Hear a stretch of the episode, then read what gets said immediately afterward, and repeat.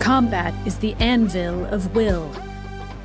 And you had better put that anvil on a hotkey, by the way. Welcome to Triple Click, where we bring the games to you. This week we are talking about StarCraft 2. We're playing the Legacy of the Void campaign, which is the Protoss campaign. We're getting our tactical skills back up, or in Jason's case, they're already there. I'm Maddie Myers. I'm Jason Schreier. And I'm Kirk Hamilton, and hello. Hello. It's Hi there. Welcome again. back. It's us. Again. Again. It is us coming at ya from a blistering heat wave hitting all of the United States at the moment. Yeah. All of the Yeah. world. All of the Northern Hemisphere. Except for San. Francisco. San Francisco is like 62 degrees. And foggy, like always. That's their cur- It's their mm-hmm. blessing and their mm-hmm. curse. They're in the Bay It's their, Area. their persona 4 ass reality. Mm-hmm, Yeah, I, I don't know about that. I'm inside with the air conditioning right right this second, so I'm feeling Mm-hmm. great. And that is not a segue into what I'm going to say next, which is also great, which is the network we're on. Maximum Yes. fun. It's the air conditioning of podcast It is networks. the air conditioning of podcasts because it, it refines the air. It's cool and and, also the sound waves. It keeps them Mm-hmm. cool. The sound waves are cool. You're cool if you're a member. It dehumidifies. That works. Yeah. if you're thinking, boy, I want to like recondition my support for Triple Click and other great Mm-hmm. Yeah, great okay. podcasts on the Max Fun Network, then you could go to maximumfun.org/join. And if you were to become a member, you would get a monthly bonus episode. You sure would. And from us specifically. I did not just Yes. like a monthly bonus episode from who knows who. You get one from us, Triple Click, once a month. And the one we're going to do this month is about an Apple TV Plus show called Silo. There's Yeah. one season out. We're going to spill the beans about it. I loved it. yes. Kirk loved It's very it. Very cool. We foisted it on Jason. I'm not sure he's done yet. So, Jason, you don't have to weigh in, but it's really cool. People should watch it. So, we're going to talk about that and also post apocalyptic stories because it is very much one of those. And Mm-hmm. uh, so, yeah, become a member. Check that out. Check out the app, maximumfun.org slash join. You'll get a whole backlog of other cool episodes we've recorded about all kinds of other things. And BG Dubs, you might be thinking to yourself, hey, Maddie, that's a television show. Isn't this a video Yeah. game podcast? And you're you're not wrong. Silo is not a video game. It's kind of like Fallout, but it is not a video game. It is, is a TV show. And hey, great news. We're going to record a Beanscast about Tears of the yes. Kingdom. That'll be in August, month. to be clear. That'll be in August. You have that long to finish the Yeah. Mm-hmm. game, which I still have to do. But, um, Me too. But I'm I've getting been, close. I've been I've- collecting my dragon's tears. done- I've yep, been I've getting my little, little dribs and drabs of plot. So yeah, Yes. maximumfun.org slash join is the URL to obtain all of that lovely content. And hey, here's something you don't even have to pay for. We're gonna do a little stream on our Twitch channel where we force Jason to teach us how to play StarCraft 2 super well and maybe I'll even play a little bit of it not not super well but like kind of okay uh, at our Twitch channel which I believe is Triple Click Pod on on twitch.tv. So that's this June 21st, July 21st at 8 p.m. It is it's not June. It's July Yes. 21st at 8 p.m. That's a Friday night. So mark your calendar. Come come watch us play some StarCraft. Uh, and we have we have one other thing to get to before we get into the, the thick meat of today's StarCraft app. Jason, do you want to address this next little piece of info? Yeah, so last week, this is extremely strange. Last week, we read an email from someone named Benjamin Hansen about that mentioned Tim Schafer and PsychOdyssey and MinnMax and our show and so on and so on. And then we found out later that it was not, in fact, the Ben Hansen who we assumed it was because Yes. uh, it turns out there is someone else who coincidentally has the same name, Ben Hansen, who talks about MinnMax the show and listens to Triple Click and is also obsessed with the Psychonauts Odyssey uh, documentary. A little strange that Mr. Benjamin Yeah. Hansen didn't mention somewhere in his email, "Hey, I am not Ben I have the same of MinnMax," exact but, name hey, as a guy who you might Um, think would say. I mean, fair enough. Maybe he had the name first. He might be older and he had it first and he, why should he you know it's it's a michael bolton situation why should i change my name he's the one who sucks though in this case we we do love Although both Ben probably Hansons. less They seem animosity. like wonderful people Yes. Yes. Both Ben Hansen seem cool as far as So, I know. with apologies to both Ben Hansons for thinking that Ben Hansen of MinnMax wrote us an email. well, uh, just Ben have to Hansen correct the record MinnMax there. was a very good sport about the the mis misfire on our part. I don't know how Benjamin Hansen feels about it. Like, is he going to listen to the app and perhaps write us a follow up email and be like, "Hey, I'm not that Ben Hansen." I don't know. We haven't heard from. can become a very yet. confusing battle. By the way, I have an email here from Chris Plant. It says Christopher Plant writing in. He's got some opinions to share about Zelda. I have an email from Ko- Hideo Kojima here. Oh, Oh, interesting. It's a different one. Interesting. different one. Okay. Okay, so very common. on with the show. Today we're talking about StarCraft 2. So, as you guys both know and many of our listeners know, we have a annual predictions bet where whoever wins gets to pick a game for the show to play. This year it was a tie. Uh, Maddie and I both won. Earlier this year we played Perfect Dark on the uh, N64. Um, I guess the Xbox version Yeah, of the N64 we didn't. game. we didn't play it on the N64. That would have been cool. We played it on Xbox. That would have been not cool. That would have been brutal. no, it would have been really cool. Um, And you're both but- lucky I didn't make you do that. Uh, and my game was StarCraft 2. So the three of us have been playing StarCraft. We've been playing the Legacy of the Void campaign. For people who don't know, StarCraft 2 is kind of um, divided into three releases, each one based on one of the three races Terran, Zerg, and Protoss. And we've been playing the Protoss one.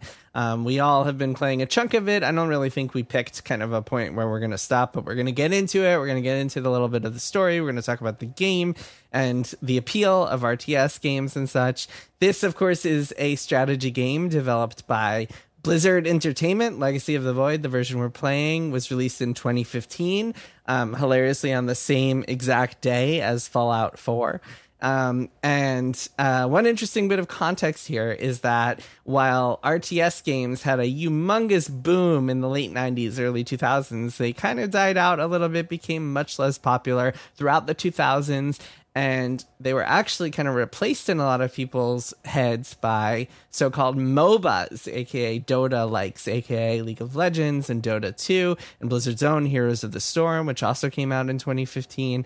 Um, and so a lot of people whose minds were kind of like built for RTS games switched to MOBAs, and MOBAs wound up bringing in a lot of newer players as well, as the RTS genre was seen as kind of fading. But still, StarCraft 2 was always around. It reigned supreme. It was it was friggin' StarCraft. This is uh, a national sport in Korea back in the day. I believe the stat is that one out of every ten Koreans had a copy of StarCraft. Like ten percent, the number of copies sold in Korea equated to ten percent of South Korea's population. So StarCraft two, we've all been playing it. I have many thoughts on it, but I would love to hear what you guys think. Um, Maddie, why don't you start us off? Give us your first impressions of StarCraft II Legacy of the Void. Sure. So I'm having a wonderful time playing StarCraft 2. I did play Wings of Liberty, which is the Terran campaign that StarCraft 2 launched with. Uh, it didn't launch with all three campaigns. As, You played in the past. Yes, in the past, when it launched, I played Wings of Liberty, and then continued to play StarCraft 2 on and off for for a couple years after that. Always enjoyed it, but didn't stick around and play the Zerg and Protoss campaigns. Although I've always been most interested in Protoss, that's my preferred StarCraft race to play as. So this feels like me finally filling in a gap of something that I always would have enjoyed, and I am predictably really enjoying it. It is uh, a blast from the past for my brain and muscle memory in a really fun way. I feel like I had a rocky but fascinating learning curve of remembering certain shortcuts and completely forgetting other ones in the way that you could only have when you played a lot of StarCraft 10 years ago and haven't really touched it since.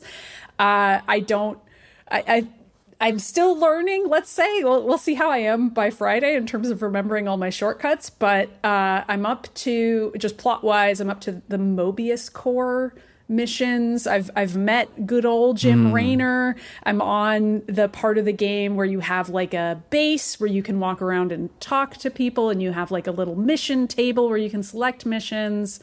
And so I, I think that's kind of like a a logical place to to say that the the first act of the game is complete and now now the real game begins now i have fast travel to planets and stuff uh, but yeah i don't know what's going on in the story. Really enjoying really enjoying the video game a lot of proper nouns yeah i don't know. Uh, there's there's some aliens. We can get into it. But yeah i'm i'm i'm digging it a lot. I'm really glad to finally cross this off my personal bucket list and be playing legacy of the void. Kirk what about you? Nice. Yeah, I'm really enjoying it too. And like you, Maddie, it's coming back to me. I also played uh, Wings of Liberty, and then I also played the most of the what's it called? The Heart, Heart of, of, the, Swarm. Swarm. Yeah, oh, really? I played most okay. of that as well. When it came out, yeah, because I think I was already at Kotaku at the time, and Jason was uh, into the of series course. and had told me, "Hey, you should play this; it's really good." And I played it, and I liked it. Um, mm-hmm. I don't think I finished that campaign, but I played it, and it was the same feeling playing that where I kind of remembered how to play, but I've never become all that proficient at these games and never played competitive. So you kind of just, there's a whole other level that you need to reach if you're playing competitive, which I am perfectly fine not even trying because this game is so complicated. Um, oh, I was yeah. getting just whooped on normal difficulty at first and then put it down to casual and then I was just stomping everything. yeah, and so I kind of put it back really to normal. easy, it's which pretty is easy. tough. there's a big Yeah. gulf there I think normal is fine for me now that I kind of have got my sea legs again. There were just a few things that I had just not picked up. It really it throws you into the deep end a little bit just because this is the third expansion and it, it definitely is like, oh, yeah, you know how to play StarCraft, right? And I'm like, uh, it's been a minute, guys. I, I don't actually know. So there's just Yeah. some some of the um the sort of what is it, macro and micro, some of the macro of just like how to manage your base, what each thing does, what you should be doing in which order was a little lost on me. And I was playing, I think it's like the third mission where it's like the first actual mission where you have a base. Yep. And I was just getting stomped because I kind of forgot about, like, I didn't internalize that you can use your, um, the Spear of Adun is that what it's called? The sort of spaceship that you have to warp in pylons, which is a really crucial thing Mm-hmm. That to is do. what that mission is attempting to teach you, in fact, but it sure does rush you on through it. Every mission kind of rushes you through those basics, I would say. Yeah, so once you have the basics down and you realize what it's going to be teaching you, your your brain kind of, you know, I had kind of internalized, okay, there are these five different categories of thing and I'm going to be getting one or two new things each mission. You know, it, it really does kind of carry you through them and it's really fun. Um, so once I've got that down and I'm kind of back in the groove, yeah, I'm really enjoying myself. This game's super fun. I'm really just struck by what it feels like to play it, um, what this style of game feels like, because I haven't played a game this complex or a game with this kind of an interface that's a mouse and keyboard PC game. Yeah, you gotta be at your desk to play StarCraft. No, no lying on the couch playing Steam Deck for No. any of the three of us. so that's made me just reflect on the way that games have changed and the way that this type of complex multiplayer focused game has changed, which is something that we can talk about.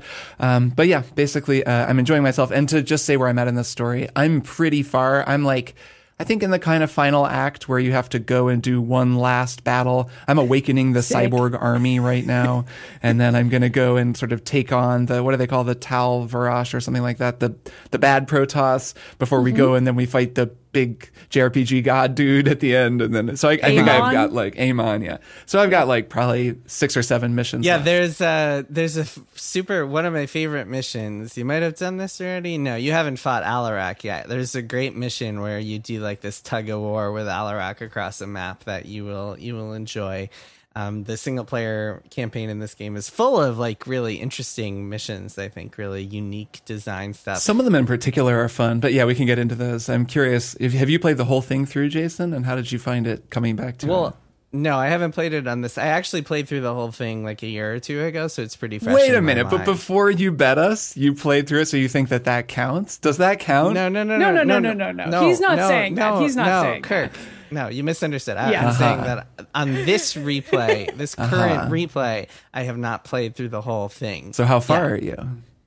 Oh, on this replay, I did all the Dark Templar stuff, all the stuff on Aiur, and I I did all the Mobius stuff, and so I'm just after that. You're like a just, little uh, further than hanging I out am. with Fenix. Okay, as Yep. long as you're Hanging playing. Fenix. As long as you're playing. Kirk I'm is like Kirk, pre I- mad I'm- about I'm something little- Jason didn't you even think say. I'm not gonna play StarCraft? I mean, come on. I, in addition to this, I've also been playing multiplayer one v one like every night. Come Nice. on, man. I come on, man. I do want to get good enough to get back in the mix because I just we got to clarify that was part of the bet set was that we would play a little multiplayer, which Oh, yeah, at my we- current level sounds multiplayer. terrifying.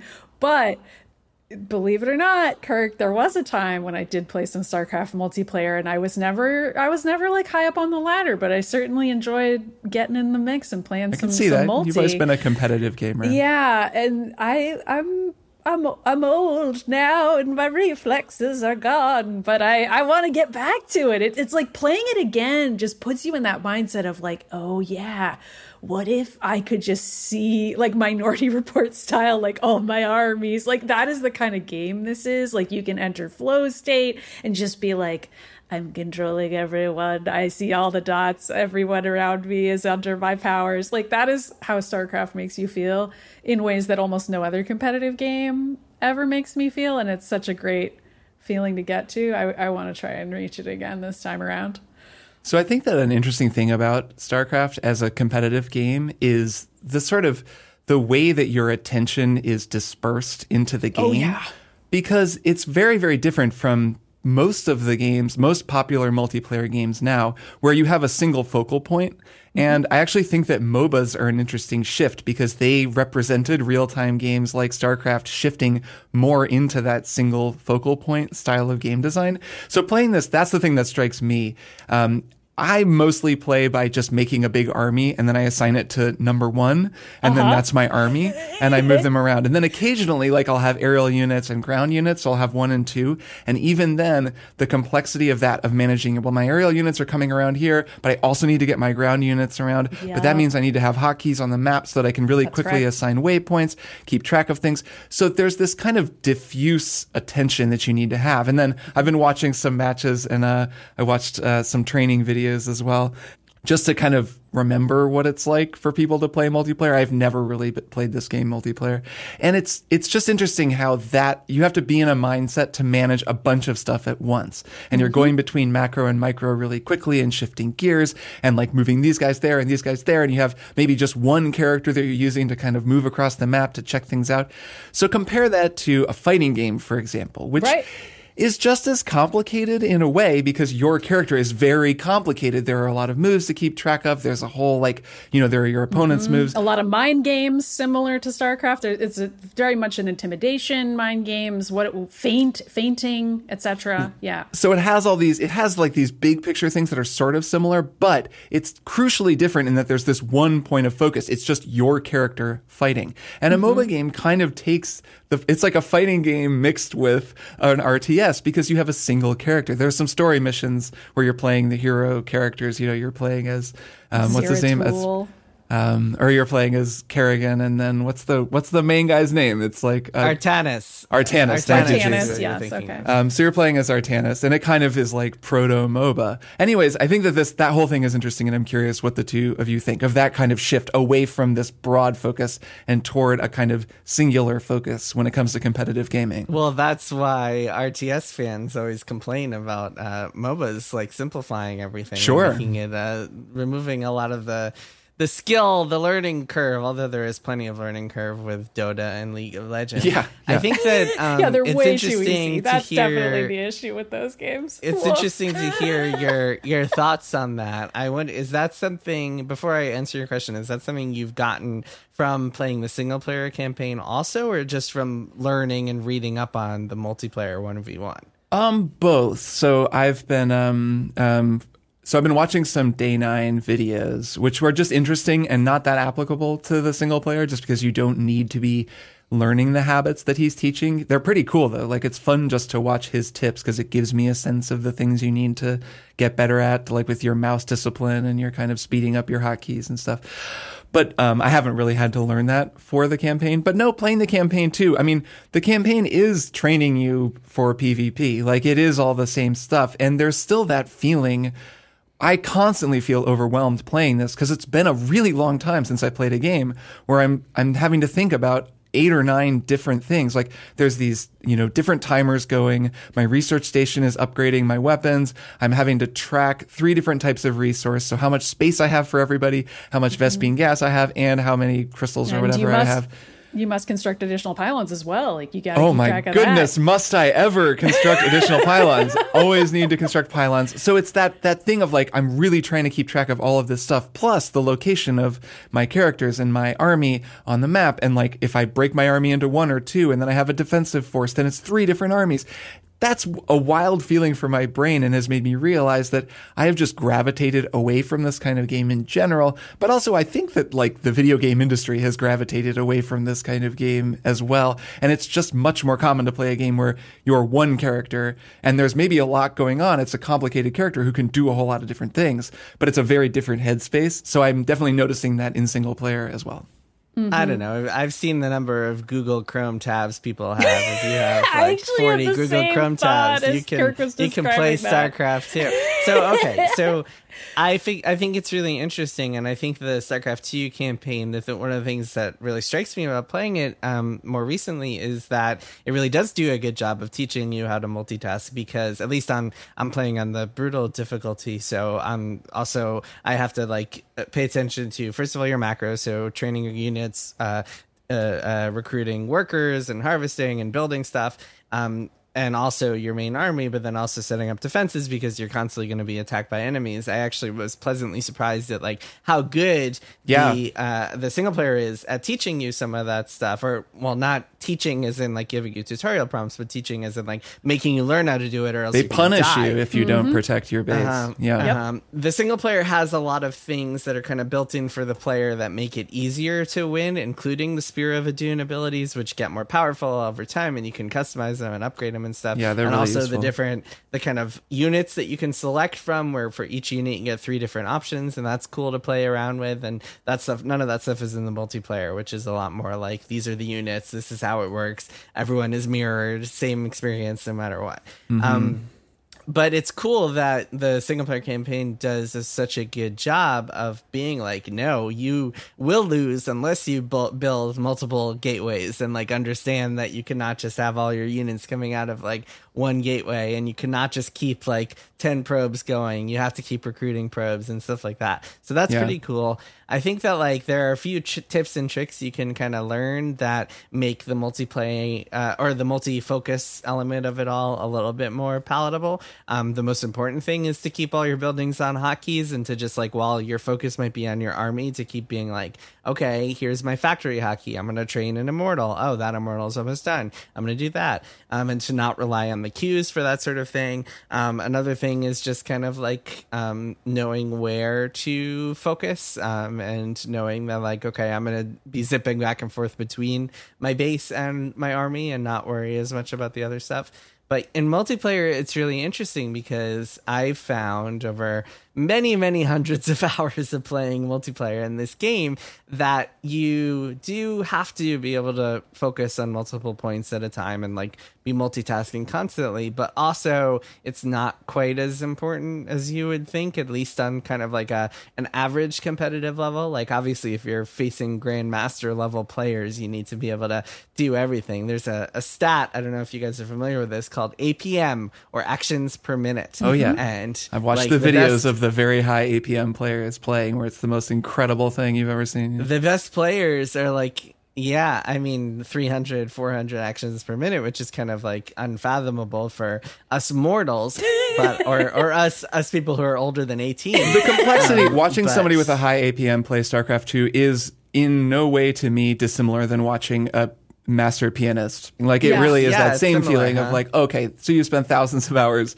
training your brain and body to do this incredible thing. Mm-hmm. Yeah, so on the on the average ladder player, like if you guys went in and tried playing some one v one, you don't need to be able to do that, and you don't even need to be able to focus on more than like three different areas of attention at a time. And most of the time, if you are like if you have your fundamentals in place, if you're like spending your money and remembering to do that, if you're remembering to like expand, if you're remembering to scout, if you're remembering to like harass a little bit, you can just kind of win pretty consistently without being able to like zoom around the map at like 400 miles per hour clicking on everything at once and a lot of times your player your opposing opponent player is also struggling with that multi-focus kind of problem with that they're focal not knowing where to focus, not remembering to pay attention to every little thing. So there's no like very few people are playing perfectly, and you can kind of take advantage of that as you play. Um, at least in the multiplayer, and I'm curious to hear more about that when you guys dive into that. Yeah, I feel like that split focus is also what makes the game fun and again different from every other game but that sense of being overwhelmed by both the choices that you can make but also like constant progress bars is very pleasurable in like a addictive human experience kind of way because it's I don't know, man. It's it's a dopamine machine, at least for me, to just always have something else in the game that you can click on. Where mm. it's not just like from a competitive mindset, but like, okay, like I set my guys up here, and oh wait, I wanted to also send these guys there. Like you literally always have six other things on the to do list do you know what I mean? Like you never are, are at there's a no standstill. There, there's never a moment where you're like, boy, I'm not sure what I should do next in this StarCraft 2 match.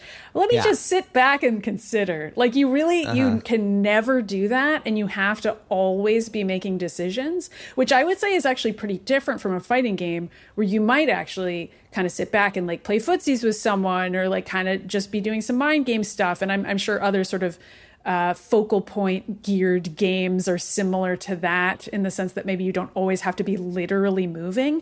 But in StarCraft, you do. Like every second, it's like, well, at the very least, I could go build some more workers. Like if if, if everything else is set yeah. up, I guess I better just go get some more freaking minerals. Like there is literally always something to do. And that I mean, I've described flow state, but it's also like ultimate dopamine state at the same time. Like it's, I get why it's overwhelming, Kirk, and maybe not pleasant, but like if I'm in a good vibe playing StarCraft, it can be one of the most powerful gaming experiences ever. Or it can be the worst thing ever because getting overwhelmed and already falling behind and knowing you'll never catch up is terrible. Like that I will never catch up feeling that can happen is very unique to StarCraft and this type of game too, I think. And and is so stressful to be in, especially if you feel like you almost can catch up. You know what I mean? Well, that's when you're playing multiplayer. That isn't really a thing because oh, there's oh, yeah? so little friction to starting a new match. Like if you feel well, that's true. You, you, can just step leave. out. Yes, of course. And and a match a match is like like five to ten minutes on average. So right. there's really not a lot of like, oh God, what am I gonna do? And you're stuck for ten minutes or anything like that. You just tap out and. But like in the match. campaign, it can definitely happen where you're like, I don't know if I need to restart this because like I already have everything set up, but oh my god, I'm like starting to get overwhelmed, or like I just made one stupid decision early on and now I don't know what I'm doing anymore. I don't know. I still think even that method of losing can be fascinating in ways that other games don't necessarily provide. Yeah, I mean, I think yeah, you're nailing the crucial difference between this experience and the other ones for sure. And yeah, I don't I don't find that unpleasant at all. I I hope I didn't give that impression. I think this is really fun and it's very different. And can I can certainly see how when you've mastered it, it's that feeling of you're the whole kitchen is going. It's funny. My one more thing is Overcooked 2, which it oh has that God. feeling that of like once stresses me the heck out. Actually, well, it's and it's not dissimilar, right? no, Even though it's, it's a not. it's a team, it's a cooperative game. So, but once you get the whole k- kitchen cooking for those brief moments where like the pasta's going and you're simmering the the tomatoes and someone's cutting the meat and someone's doing the dishes and the whole thing is working, it's that feeling of you know a really functional kitchen where everything is going at once, and it's hard to get it there. But StarCraft Two is very much a kitchen. I mean, a lot of it feels like it's all prep like you're you know you're all that uh, macro stuff that you're doing is kind of making sure that you're spending all of your resources not having any resource buildup making sure that you're you know always training and always you know getting some new units out there and being maximally efficient. And i can imagine that once you have those fundamentals that jason you're talking about down that that's a very satisfying feeling. That's actually the thing that i want to learn how to do. I think with the multiplayer part of this game that the more I, I think I'm going to just do some training trying to get my fundamentals down because to me at least that's the most interesting thing not just going and getting worked by someone who is better at the game than me but actually mm-hmm. trying to learn those basics the basics of how to very quickly tell basically macro the quick macro stuff where you have so jason you said hotkeys for different buildings, like for your different buildings to, you can just like hit that button, the building comes up, and then you press whatever you want it to do and it starts training the unit. Is that, is that how that oh, works? Oh man. I can't believe you played as much as you have without hotkeying buildings. That's crazy. Yeah, I'm So you're just bad. using I'm, hotkeying for I'm bad. No, no. I, I just use the hotkey for the camera. But yeah, I kind of just go back to my base and I select the It's thing actually and I tell a it what to failure of the game that you're able to play that long without like being able to like without learning to do such. It doesn't a- tell you anything about you how to do hotkeys. Hotkeys are seriously just not mentioned Yeah, by the I mean, game. there. So we should say, okay, so the game does have tutorials. None of us have played them because they're not like popping up for you. They're not obvious. You have to go and find the tutorials within the UI. Um, and also, starting with Wings of Liberty teaches you a little bit more. That said, yes. So one of the fundamental things that you're going to be doing in StarCraft, and this will save you a lot of time and make you feel a lot less stressed while you're playing, is you assign your buildings to units, and then um, you well actually with Protoss with gateway units you don't need a hotkey for the gateways because you just hit W and then you warp them in wherever. Um, I assume you are upgrading your gateways to be warp warp Yes. gates. Um, so but but yeah, you're that's why. So you never think about like. So I have my uh, Nexus always set to one, and so while I'm doing anything, I'm constantly hitting one, making sure that there's a probe being trained in the Nexus because there should never not be a point really. Like most matches don't get far enough that you shouldn't be training workers. So whenever I'm doing anything, I'm constantly being like, okay, one E, one E, one E, making sure that there's a probe there, making sure that I check my factories and make sure there's something coming out of them. There should always really be something coming out of every building you have. And if you are at a point where you can't afford to spend money on like every single building you have, then you've made too many buildings and your economy isn't set up right. Like that's part of the fundamentals is making sure you're constantly training out of every single building that you have. So to ask you a question on that, um, it seems like one thing that you want to learn is a kind of strategy going in that you you know what buildings you're going to want to build going in. So you know you want to forge because you're going to be Yes. focusing on ground units and you need the forge to make the ground units more powerful. So you're going to focus on a forge, but then maybe not a cybernetics center because you're not going to need the units that that makes possible. So you kind of have to have both the knowledge of like the physical keyboard knowledge of okay, I know that it's going to be one E, one E. I know I have these all kind of memorized these quick, you know, shortcuts, and then also the kind of even it's like the meta macro knowledge or something of what strategy you're doing going in, so that you're not building needless uh, buildings and wasting resources. Is that right? So in multiplayer, it actually you can simplify it for yourself by memorizing what's called a build order, and so you come up with the, you you find a good one, and um, they're all pretty straightforward. And Sure. like, here's when you build a gateway, and it's all it's based on the number of probes you have at the beginning of the game. So you'll be like, okay, I'm at 13 probes now. It's time to send one and build a pylon. Now I got to build a gateway. Um, you'll always have a cybernetics core, by the way, unless you're like cannon rushing or something. Can I ask you some build order questions? Yeah, but Well, no, I want to Yeah, wait. Can I ask you one build order yeah. question? Just yeah, one. yeah, please. When do you start um, mining Vespene, and like how do you approach Vespene gas compared with uh, crystals or whatever they're called? So in multiplayer, I assume we're talking about multiplayer Yeah, here, sure. but it depends. It depends on your order. That'll be part of the build order. So like my typical Protoss build order might be to go and send out a probe at I don't know, 12 or 13 probes whenever it is, and then you build a pylon and then after that you build a gateway and then after I build my gateway, maybe I'll send that probe out to scout and then at the same time I'll start uh, building a, an assimilator to start getting Vespene gas out of there and then et cetera, et cetera. Um, Nice. One other important tip, by the way, this is turning into like StarCraft 2 lessons. No, this is good. This is No, like exactly good. what I think we should be talking about. One important tip is that if you hold shift, you can queue up actions. Yes. So like if you want to build something. I learned that from Day9. I've been doing Okay, that. good. This was a huge deal to me in, in 2014 or whatever. Like when my friend Yeah. finally showed me that, I was like, oh my God, why didn't I know this? Uh-huh. And these are all. I mean, you don't really need build orders for the single player campaign. It's a lot more loose with what you can do. You have a lot more They're fun, flexibility.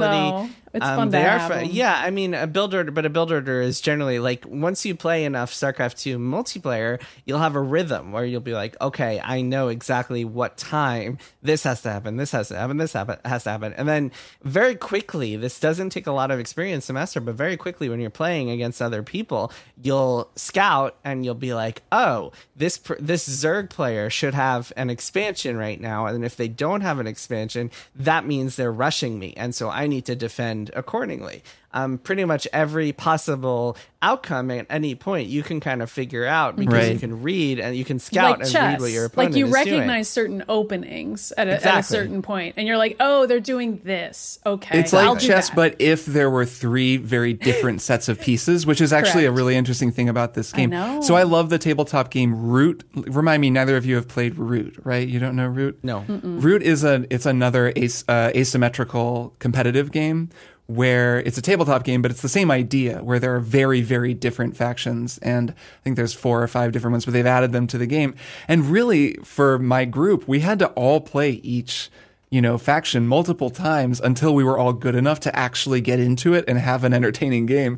Because then you start to be like, okay, I know what the Woodland Alliance is trying to do here. I'm on to you because I've played you. And it's, I mm-hmm. feel like in competitive StarCraft, it's probably kind of similar where Yeah. it really helps if you understand the other groups. I think that's why the three campaigns are structured the way that they are. It is so that you can play all three. And even if you're like, I'm never really going to play a Zerg competitive, if you play the whole campaign, you have mm. probably a pretty good sense of how how how they operate. It's why when the game launched, I was a little sad, along with many other people, that it only launched with the Terran campaign. Because at first I was like, well, I kind of know how to play Terran, but I don't really know a lot about these other two races. Because StarCraft 2 is my first ever and only StarCraft. I haven't played the other ones. And I didn't really know how to play the other two races until a friend sat me down and was like, here's a bunch of tips and tricks. Press shift, by the way. And also, like, here's how to play Zerg and Protoss. and uh-huh. until that point, I was like, I really don't know how to do this. Like, I like this game, but I don't really know what I'm doing and I don't know how to get better. But at this point, with all three campaigns, I feel like you could play all three and then be pretty well set up to head into multiplayer. Well, maybe a couple Day9 videos. maybe Yeah, throw a couple Day9 vids in there. And then you're pretty well set up for the foundation because by that point, no matter which of the three you've selected, you kind of know how all of them operate and what all of their buildings look like so that when you scout them, you're like, oh, okay, that's like what a forge looks like. That's what their equivalent of a cybernetics core looks like. Because that's all you really need to know is what they're doing build order wise. You definitely you need their buildings and you need to know all their units because you need to know what counters each Yes. of their Right. units. You need to know like, oh, hey, this Zerg is going roaches, so I'm going to go immortals to counter them or whatever you choose to do.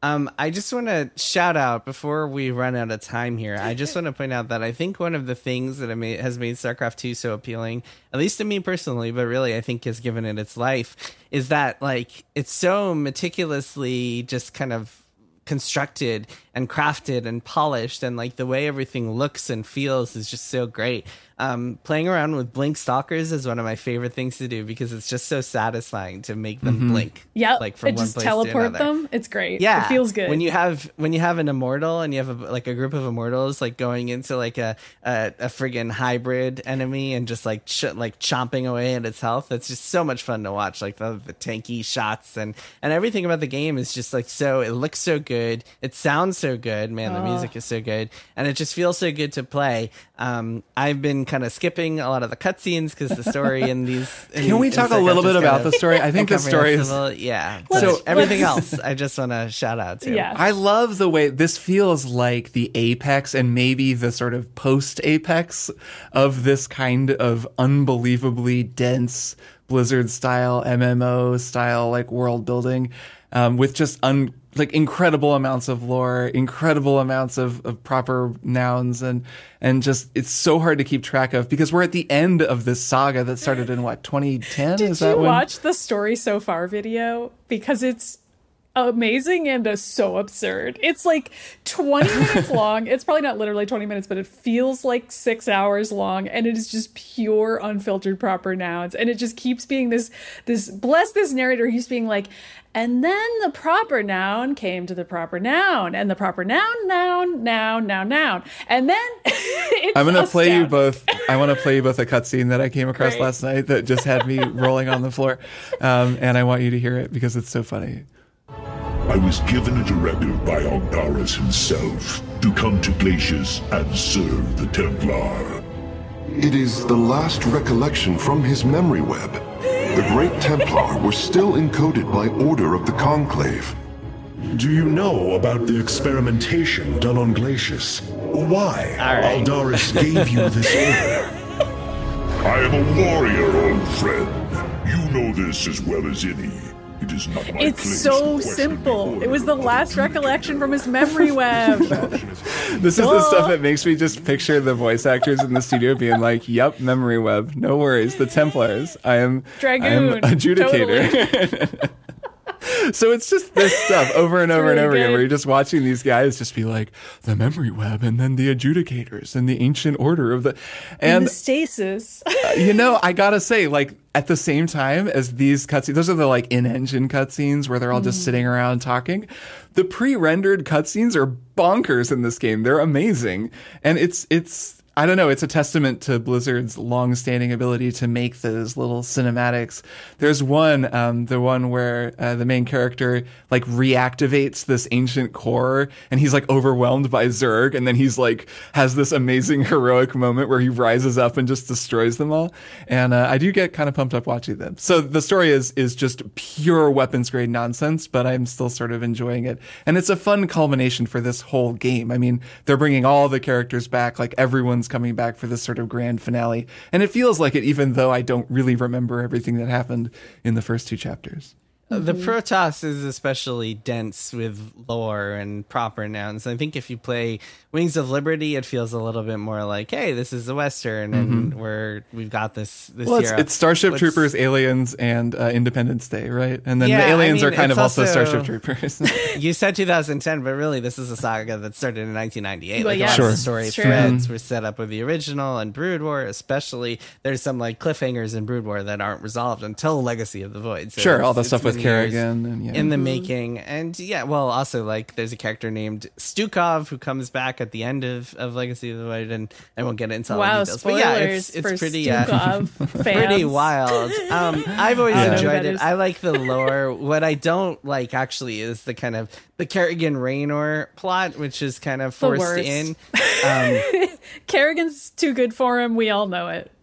It's it's weird. It's like she he spends the entire first game bringing her you like making her human, Mm-hmm. and then she just goes and spends the entire second game going Zerg again. It's all very strange. It's very silly, but it's also like good because when she became human, that was the worst ever. And I feel like maybe everyone there at Blizzard was just like, you know what? It was great when she was the Queen of Blades. We should just have her it be that again. What it were feels thinking? like okay. It's the type of it's the type of thing. Well, yeah, and and also the the Kerrigan Raynor love story didn't make sense in the first place because like the first game didn't have them as like lovers or having have anything in between them, and then it was kind of set up by a novel in between the first and the second games, and then it became the crux of like the funny. story Of in, Wings of Liberty in StarCraft two. Yeah. Um, What I want is I want to watch a bunch of guys with no faces just monologuing at one another, and that's what this game gives That's me. what Legacy of the Void that's could that's give what you get here. Yeah. I think uh, yeah, the the story the story is I mean, whatever. But I have always liked the lore. There's a lot of cool stuff. yeah, exactly. Um, I'm not I feel like there the isn't. story has and good and some of the things if you're like a big vibes also are like if you're if you're a big starcraft fan and you're playing legacy for the first time there's some crazy stuff that happens i mean they blow up Aiur which is I like know, I. I mean, even I understand the like- import of that. My life Yeah, for it's Aiur, pretty wild. everybody. Mm-hmm. I've exactly heard of it. my life for Aiur yep, yep, yep. Uh, Fenix nobody i think even the most devoted starcraft fan is like i could not care less about Fenix why is he coming back again because he is such a minor character in Well, the thing first is, his memory His was name's stored in his memory though. web, and now he's a cybernetic version of himself. I mean, this is like so he dies in the first game as a zealot, and then he comes Yeah. back as a dragoon, which is a cool thing. I ha- it's went and had oh, a conversation with him about this. We talked to Wow, him it's about just it. like in StarCraft too. So you learn well. So Maddy, the point is that in, in StarCraft One, it's like a cool thing that he dies and then becomes part of a dragoon because it's like, oh, you learn that like dragoons are actually made up of these fallen zealots and like it's mm-hmm. part of Protoss lore. And then he dies again as a dragoon, and for them to bring him back again is just so silly. It just like removes all of that interesting.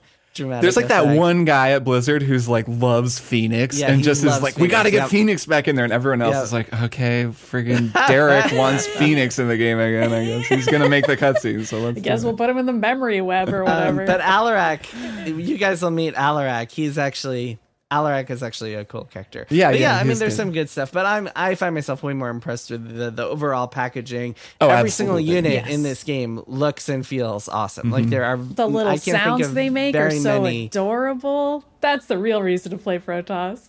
and also they all have like their own distinct purposes which you'll learn the more you play the multiplayer and the more you like get to know all the units in the single player there are a lot more it's like triple the units of the multiplayer but in the multiplayer every single unit has a purpose of some sort some are more useful than others but like still there will always be a purpose for each one mm-hmm. which i think is really cool All right, we will be talking more about this game on Friday when we do our stream. So if you want to watch us play it, come check that out. Um, and otherwise, oh, and also we're going to be talking more about it next month when we Yeah, finish we'll be the back. entire campaign. So we will be back with more StarCraft 2 talk in August at some point. In the meantime, why don't we take a break and we'll be back for one more thing. Hey, Sydnee, you're a physician and the co host of Sawbones, a marital tour of misguided medicine, right? That's true, Justin. Is it true that our medical history podcast is just as good as a visit to your primary care physician? No, Justin, that is absolutely not true. Uh, however, our podcast is funny and interesting and a great way to learn about the medical misdeeds of the past as well as some current, n- not so legit healthcare fads. So you're saying that by listening to our podcast, people will feel better? Sure. And isn't that the same reason that you go to the doctor? Well, uh, you could say that, but And our podcast is free? yes, it is free. You heard it here first, folks. Sawbones, marital tour of misguided medicine, right here on Maximum Fun, just as good as going to the doctor. No, no, no. Still not just as good as going to the doctor, but but pretty good. It's up there. Hi, I'm Ketchup. And I'm Socks. And I'm Ball Bearings. And I'm Pigeons. And I'm Water Towers. And I'm Cardboard. Surprise! We're actually humans. Humans making a podcast about those kinds of topics. Because those are real episode topics on the podcast, secretly incredibly fascinating. That's a podcast where we take ordinary seeming things like ketchup and socks and cardboard and bring you the little known history and science and stories that make those things secretly incredibly fascinating. Secretly, incredibly fascinating. the title of the podcast. Hear the back catalog anytime and hear new amazing episodes every Monday at MaximumFun.org. All right, Kirk, Maddy, just like Fenix, we have returned uh, against all odds. We have reemerged from the web We're of memories now, I guess. as hologram purifier dragoons. Um, let's talk about our one more things. Maddy, what's your one more thing? Mine is Barbie, which I saw at a press screening last night, and y'all are getting me in the vacuum of the embargo not being up until a couple hours after we record this. So I don't even very know exciting. what everybody else thinks about this movie, but I can tell you that I thought it was really cool. And it is Nice. attempting to do like 6,000 things with regard to feminist thought and what Barbie means to, to popular culture and people everywhere. It is doing a thousand cartwheels and backflips in high heels to try to make many heady, cerebral, intellectual arguments about that idea. And it's, it's wild to watch Greta Gerwig and Margot Robbie try to pull that off. Margot Robbie being the star, Greta Gerwig being the writer and director, with um, Noah Baumbach is uh, Greta Gerwig's frequent collaborator. Uh, and I just want to also say, Ryan Gosling is freaking incredible as Ken in this movie. I did not expect to be saying that at all. Really? Because I I didn't really expected that. think I didn't really think Ken would be that major of a character, but he's hmm. actually a really significant character. And the movie ends up being just as much about masculinity in America as it is about femininity in America. And it gets really weird and wild because Ken kind of has like his own identity crisis about what he is with or without Barbie. And he like gets into men's rights activism and stuff. And it is a freaking weird movie. I think everyone in the world should see it. I don't know. It's crazy. Barbie. It's it's it's going to be the movie that everybody talks about for the rest of their lives probably. That's my Um, prediction. That's exciting. I'm going to go see that on Thursday with my nieces. We're all I very think they'll excited. like it. It is rated PG-13. I don't know think that it needs it. to be. I think it's not it's not scary or there's not swears, there's no sex in it because I mean nobody has any genitalia, they're all Barbie dolls. Um, so really I feel like it's rated PG-13 because uh, there's a lot of intellectual like references Mm-hmm. and allusions in it. if that makes sense. Like I feel No, like they're yeah, like no, seven year olds might not really want to hear about Proust and like existential dread and like Barbie's talking about suddenly understanding what it is to experience fear of death. That might not be something they're up for. But as a seven year old, I would have been into that. So it depends on your kid. They're older than seven, so I think they they'll be into love it. it. So I think. yeah, I'm, I'm I feel like as a goth kid, I would have really liked this movie, and as a as a weird adult, I also like the movie a lot. It's not perfect, obviously. There's things about it that I was like, eh, I don't know if you landed that, but it is trying so many things, and it is astounding that it succeeds at any of them. And Ken's arc is just fascinating. I, I can't wait to see what other people think about it. So yeah, Barbie, great movie, really wild stuff. Nice. Cool. It's exciting. Kirk, you already spoiled your one more thing, but you Yeah. can give it to us again. I did. My one more thing is Overcooked 2. So yeah, I mentioned my my two nieces are staying with us this weekend. We've been having a great time and we're looking for some games to play together. And I've had Overcooked 2 and Overcooked installed forever, but um, you know, I Emily and I could play them together, but it's kind of more fun to play those with a bigger group. So my two nieces and I have been playing some Overcooked 2, and I just wanted to shout that game out and give a recommendation for it.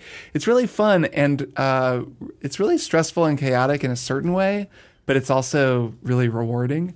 So this is a game that I'm sure a lot of listeners are familiar with, but Overcooked and its sequel are both games that it's a top-down kitchen where you, all three or four, kind of run around the kitchen and you have different tasks that you have to do.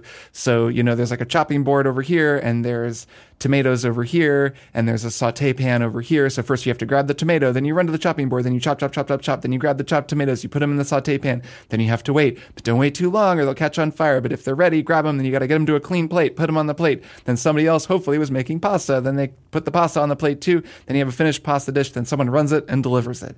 So you can imagine there's a lot of different ways for that to go wrong. The dirty dishes start to pile up, you run out of plates, no one has anywhere to put anything. Someone's doing too many things, they're not paying attention and the pasta starts burning or the tomatoes start burning. There's a fire, someone has to grab the fire extinguisher and put it out. Suddenly, Fenix appears and he's a There's a cyborg and he's crashing all over the kitchen.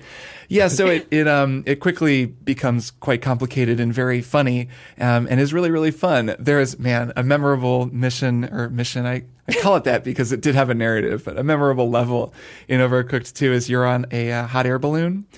And first you do it just like there's a level that's a hot air balloon where there's two and you have to go back and forth between them and they're moving around. With a there's a kitchen on this. yeah, you know, because you got to make food on that. It's a, a standard kitchen location. is it like the Zeppelin from Indiana Jones and the No, and it's Last just like a hot air balloon, and then there's the later one where there's actually a restaurant on another hot air balloon that you have to like run through. To it's it just gets more and more complicated. But there's one where you're on a hot air balloon in a storm, and things are getting crazy, and the wind is blowing, and then your hot air balloon crashes, and you crash into a sushi restaurant. so you go from having to make like I think pasta, like you were making on the hot air balloon, to also having to make sushi because now you've crashed into a new kitchen, and you're like in the middle of like You the have to keep debris delivering the everywhere. orders, right, you just have to keep going because you like crashed into a different kitchen. so in the middle of the level, we're like, "Oh God, it's sushi time! Okay, you get on the fish." Like, all right, I'll go and get the rice, and uh, it's very funny. So the one thing I wanted to say about the game that I think really makes it fun as a cooperative game is that. We typically do really bad our first time through, especially because the game has a tendency to single out one player and put them on like three tasks, but they're like across a river from the other two. So depending on who that is, it can be really stressful for that person. So maybe they're a little overwhelmed and you don't do that well. But what's really cool about the way we've been playing is that we'll finish and maybe we'll totally fail and we want to get at least two stars or maybe three stars. So we'll be like, okay. So we pause it and then we talk through what we're going to do and we kind of assign tasks. All right. Like my one niece, she'll be like, okay, I'm going to be on pasta. Then I'll be like, okay, I'll do dishes when they come up, but I'm going to chop the tomatoes. And we kind of work out our game plan. And so it's really, it's opened us up to this kind of collaborative teamwork where we're forming a plan before we go in. And then also, the better you get at forming the plan, the better you are at improvising when the plan falls apart, because it always does. Eventually, it's like, okay, wait, someone just needs to do the dishes. Sorry, I'm in the middle of this other thing. Can you do it? And um, it just leads to a lot of communication when you when you kind of do it that way, when you pause in between levels. So we've been having a really good time with it, and I know it's kind of an older game, but I've been playing it and having a lot of fun. So that's Overcooked 2. It's on like every platform ever, and uh, there's also Overcooked 1, which is super fun too. So yeah, great games. Cool. My one more thing to round us all off is a book called It's Not TV The Spectacular Rise, Revolution, and Future of HBO by John Koblin and Felix Gillette. Full disclosure, Felix is actually one of my editors at Bloomberg, but I still enjoyed this book despite the conflict of interest there and can still can still Despite recommend it. hating because- anyone who's ever edited you, you still enjoyed this book somehow. It's true. I can still enjoy this book despite having to get notes from Felix. No, Felix is a great. Felix is actually a great editor. But um, yeah, so this book is really interesting. It's kind of a reported historical book about HBO, um, the like all of HBO's history, essentially from when it started through the modern era. And what struck me about it, other than just like it being full of interesting anecdotes about uh, the creation of some of these amazing shows, um, from like obviously Sex and the City to The Sopranos, and some of the more uh, uh, uh, some of the more obscure stuff, I suppose. There's some interesting tidbits about as well. It also captures this like swaggering TV network full of boys club executives that almost like succeeds in spite of itself and is just like constantly run by incompetent people who are like more concerned with like womenizing than actually doing things. And like um there are many failed attempts to build a streaming app and like how they just like allowed Netflix to like become the market leader through just like incompetent move after incompetent move. Um and it's particularly interesting to look at today in the wake of our our current Hollywood ecosystem and the the various strikes that are going on, the writer strike and the actor strikes that are going on, and the streaming uh, ecosystem just being totally broken and busted for everybody. It's really interesting to read a book like this and kind of see at least part of the story of how we wound up here. So I really enjoyed it. It's really well reported. There's a lot of focus on a guy named Chris Albrecht who played a, a major role in HBO and also like strangled a woman. Um, so that's interesting to read about, and it's interesting to read about like some of the foreshadowing. Like there's a great moment where like um, they're talking about The Sopranos and how uh, the episode of The Sopranos that really kind of made it stand out to a lot of people is called College. It's episode. It's one of the first episodes of, It's a good of the one. first season, and in that episode, Tony strangles somebody, and some of the kind of notes that they got from Chris Albrecht there in the wake of that, not knowing what he had done. There's some interesting, interesting context there, and interesting kind of flavor there. Um, but yeah, I really enjoyed reading it. It's it's very well written. It's a very good business story, very well reported, and and full of lots of interesting anecdotes and details. And I learned a lot about HBO by reading it. You know, it's also wild in that there's a Sopranos episode called Pine Barrens where Paulie and Tony go and take the Batgirl movie and they kill it before it can even be released. That is, yeah. They kept talking about their uh, scheme to get tax credits by uh, eliminating HBO shows. Yeah, I don't know if it was very meta that episode. yeah, I know. It's kind of weird at the time, but it makes a lot more sense in retrospect. Very strange at the time, yeah. And then and then Tony looked at the camera and was like, "This one's for you, Zaslav." And, and And we were like, "Who's the sunset. Zaslav?" Well, Call anyway. it Max, he said. Just Max. Just Weird plain app. Call it Max. Drop the HBO. Max. It's cleaner. Um. Yeah. So, uh, good book, very enjoyable, and yes, the mac stuff. It's it's really, and that's another incredible thing about this book is you're reading it and it's like, wow, they really like put so much into creating this brand that like really just like was prestigious and stood out and like really meant equated to quality. Wild And stuff. then Current Warner Brothers Discovery is just like, yeah, let's just take that out back and shoot it in the head. and- wild stuff. Kill it for good. So yeah, it's really interesting. Um, all right, it's not TV is the name of that book once again, and that is it for this week's episode. Kirk, Hey. Maddy, we'll see you next week. Heck yeah. Goodbye. See you next week. Bye. Triple Click is produced by Jason Schreier, Maddy Myers, and me, Kirk Hamilton. I edit and mix the show and also wrote our theme music. Our show art is by Tom DJ. Some of the games and products we talked about on this episode may have been sent to us for free for review consideration. You can find a link to our ethics policy in the show notes. Triple Click is a proud member of the Maximum Fun Podcast Network, and if you like our show, we hope you'll consider supporting us by becoming a member at MaximumFun.org/join. Find us on Twitter at TripleClickPod, send email to tripleclick at MaximumFun.org, and find a link to our Discord in the show notes. Thanks for listening. See you next time.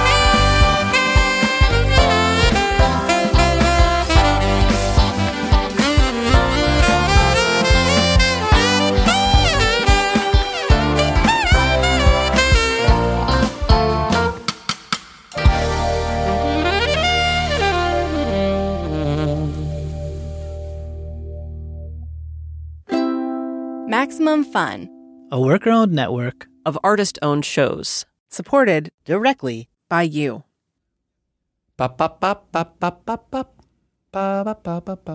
Okay. Um, time dot Gov. gov. We love the gov. Um, yeah, we love the government. we love the gov. Doesn't You're have quite the going same ring to it as time.is or time.is. All you need is Gov. Oh, yeah. T-I-M-E gov. oh my goodness. Everybody knows that hit song. I about time.gov. it.